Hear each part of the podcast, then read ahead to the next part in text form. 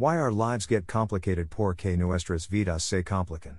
Traduce este sitio en tu idioma preferido, busca nuestro traductor de Google en nuestra página de inicio va, diningwithjesus.net. Translate this site into your preferred language. Look for our Google Translator in our homepage diningwithjesus.net. Pastor Chris White says to all off IU, Hello, my friends. May the Lord bless you today. Hola, mis amigos. Que el Señor luz bendiga. In the coming year, I want to add more complexity to my life, increase my stress, and lose sight of what's truly important, says no one, ever. Most of our goals are attempts to do the exact opposite of that.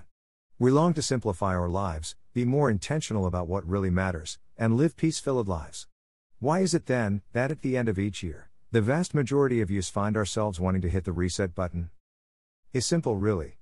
Our priorities get misplaced. Before long, we're stuck in the same patterns of busyness and chaos we found ourselves in before, and even though we spend our time on good things, we neglect the best things. We may genuinely love God but still miss His best. So, what do we do? How do we break the cycle and orient our lives away from complexity and towards simplicity? Is it even possible? God doesn't hang us out to dry. 1 Corinthians 13 8 13 gives us a framework for change. 8 Love never fails.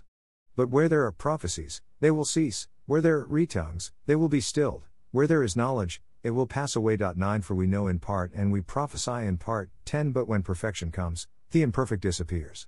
11 When I was a child, I talked like a child, I thought like a child, I reasoned like a child.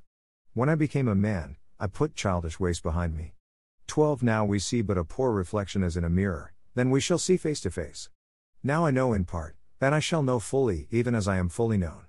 13 And now these three remain faith, hope, and love. But the greatest offs is love. Three steps to simplifying your life. Step 1 We need to grow up. Verse 11 basically says the first thing we need to do is to grow up. Wait, but I am grown up, you may be saying. The thing is, Paul isn't talking about physical age here. The word child refers to a small child. The word think here is the same root word we come across in Romans 12:2 where Paul says not to think more highly of yourself than you ought to. The word think in this context is about processing and evaluating what's going on and why. Small children don't have the capacity to reason in this way. Instead, they are controlled by their wants and desires for immediate gratification. In contrast, adults should be mature and think differently. We should process on to evaluate what's going on and why, Think through the positive and negative consequences of our decisions, and consider what's best and wise for the longest haul for the most people.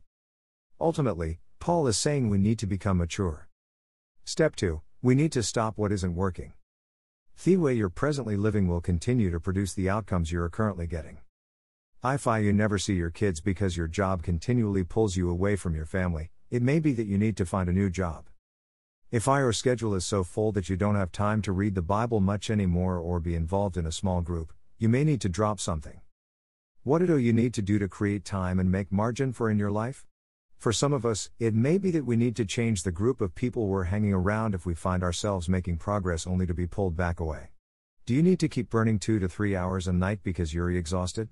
Do you need to drink that second glass of wine every night, or do you basically have an addiction? We live in a world that's complex, and what our Heavenly Father is calling us Toto is take a time out. The worst thing that could happen is for your life to be an ice sculpture that looks good to everyone but in the end turns to a puddle of nothing. Ice is hard stuff, and unless we grow up and evaluate what's wise and best, we run the risk of pursuing good things that actually produce a bad life. Step 3 Make love the priority. How would your life look if you structured everything around loving God and loving people? When we make love the priority in our lives, we can't go wrong. The danger is when competing demands force us to try and do everything, but in the end we don't do anything very well. Or time, resources, and relationships reflect what we value. Love ruthlessly refuses to allow temporal good things to crowd out the eternal best things. In a sense, love brings clarity to our lives and helps us focus on who really want to become, the kinds of relationships we want to have, and what we want to be known for. Love creates clarity in our lives and eliminates complexity. At the end of the day, this is about becoming holy. God's heart isn't that you become religious and weird, but that you might taste and experience His will for your life, which is good, acceptable, and perfect. If you want to know if you're doing the right thing, ask God and delve into His Word. His Word is a lamp to your feet and a light to your path. In the coming year, when you're tempted to listen to the world instead of what God sees, remember these three steps so your priorities don't get misplaced. Thank you to Living on the Edge for this blog.